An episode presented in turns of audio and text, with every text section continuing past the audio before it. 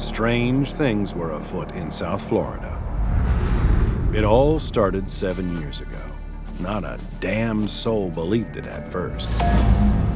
Reports of mangy rodents, weird ass tiny dogs, angry porcupines, deformed dingoes, and spiky cats went largely ignored. But then came an uptick in pet maulings. It was like an alligator, but not a normal one. This one was way bigger, walked on two feet, moved almost like a bear. You wouldn't have believed those screams. The scientists were baffled.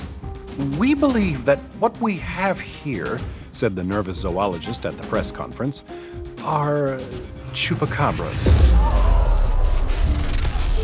I'm looking for a Brad Marlin. Is he here? Bill collector or angry girlfriend? I need an exterminator.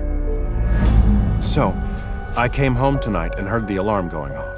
I didn't see anything inside, but then I came out back and noticed the door hanging off like that, and, well, see for yourself. Marlin poked his head inside. Every surface was covered in blood and feathers. It was a massacre. What if we just go to the police? We can't bring in the cops. Why not? We haven't done anything wrong. Aside from me beating a woman to death, I don't think the sheriff's department is going to see beyond that one. She wasn't a woman when you beat her to death. We'll explain what happened. I was getting her some clothes when she transformed into a monster. You showed up just in time to save me. You killed her in self defense. It was her or us. Something's out there, man. The chupacabras were just the beginning. I've been saying that for years. The other shoe was bound to drop. Realm presents Low Life, starring Nick Sullivan and Eleanor Cottle. If you like what you hear, please follow and share this podcast with your friends.